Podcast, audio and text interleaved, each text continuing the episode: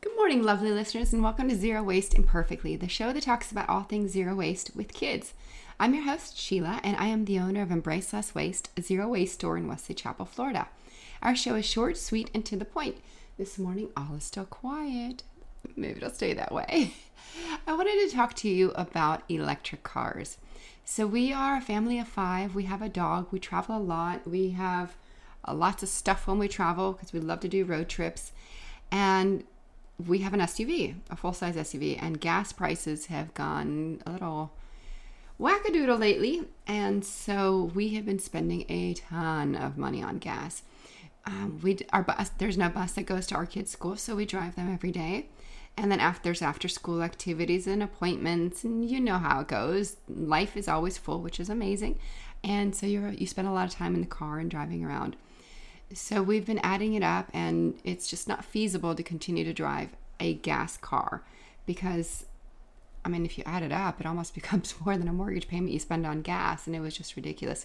So we have been doing a lot of research, and we've been trying to figure out, should we buy an electric car? Is it worth it? Is it feasible for our family? And I know everyone always says, you know, there's so many options out there, but when you have a family of five, there's not that many options, especially if you're going on road trips. So you need a car that has decent range and decent space. And our dog comes with, comes with us everywhere we go. So a traditional five-seater, two up front, three in the back, doesn't work because where are you going to put the dog? The trunks are never big enough, and I mean the dog doesn't want to sit in the trunk. So oh, so we ended up looking at Teslas, and we waited and we waited and we waited and we finally found a used one. So I wanted to give you some feedback from what I have. I've been driving the car now for two days. We found a used one. I've been driving it now for two days. And maybe it's different if you buy a new Tesla. Maybe they give you a crash course on the car. But when you buy it used, not from a Tesla dealership, there's not that much information provided to you. So you kind of fake it till you make it. That's kind of, we've watched lots of YouTube tutorials, listened to stuff, watched stuff, taken lots of notes, texted friends that have Teslas. Trying to learn, it's not so easy. There's definitely a learning curve. Driving the car is great. It drives nice. There's no concerns there. Um, trying to figure out this whole charging thing is a whole nother story. So we have not installed a charger in our house yet because, I mean, given what today's society is, everything's backed up a bit. But we've we've gotten some quotes. We've narrowed it down. Now we need to see if we can get a wall charger. So we took delivery of the car. There was a cord in the in the trunk. We assumed it was the right cord. Well, we got home, realized it was time to charge the car, and looked, and it was not a one ten charger, which means we cannot plug it in anywhere in our house. So I've been driving trying to find Tesla charging stations, and here in Tampa there's not that many. There's not even in, well, I think there's one actually in the city of Tampa proper, but otherwise there's one in Brandon and there's one in Wesley Chapel, which is not exactly ideal if you live in Tampa and your life is in Tampa.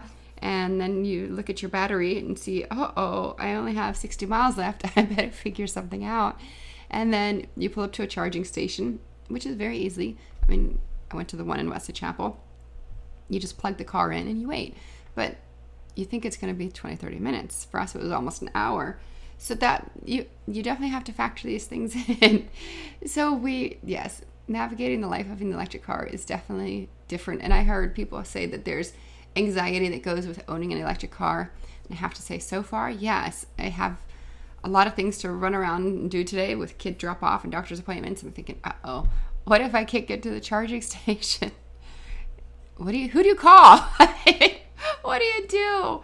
So yes, I am trying to figure this out. I think I have it figured out. I take the kids to school, come back, charge the car, and then I hopefully have enough charge to go run the errands that I need to without stopping on the side of the road and needing to call for somebody, even though I have no idea who I'd call.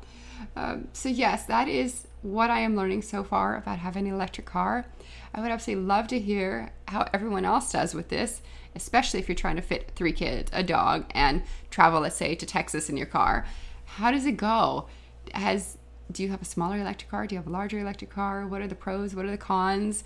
Tell me your funny stories and your not so funny stories, and who do you call if you run out of charge? Hmm. Yes, I hope I never find out, but I guess it must happen to some people. Well, I hope you all have a wonderful day, and thank you for coming to listen. You can find me on Instagram at Embrace Less Waste U S A, online at embrace less waste u s a dot com, and Facebook, Embrace Less Waste. And feel free to always email me if you want at Sheila at embrace less waste u s a dot com.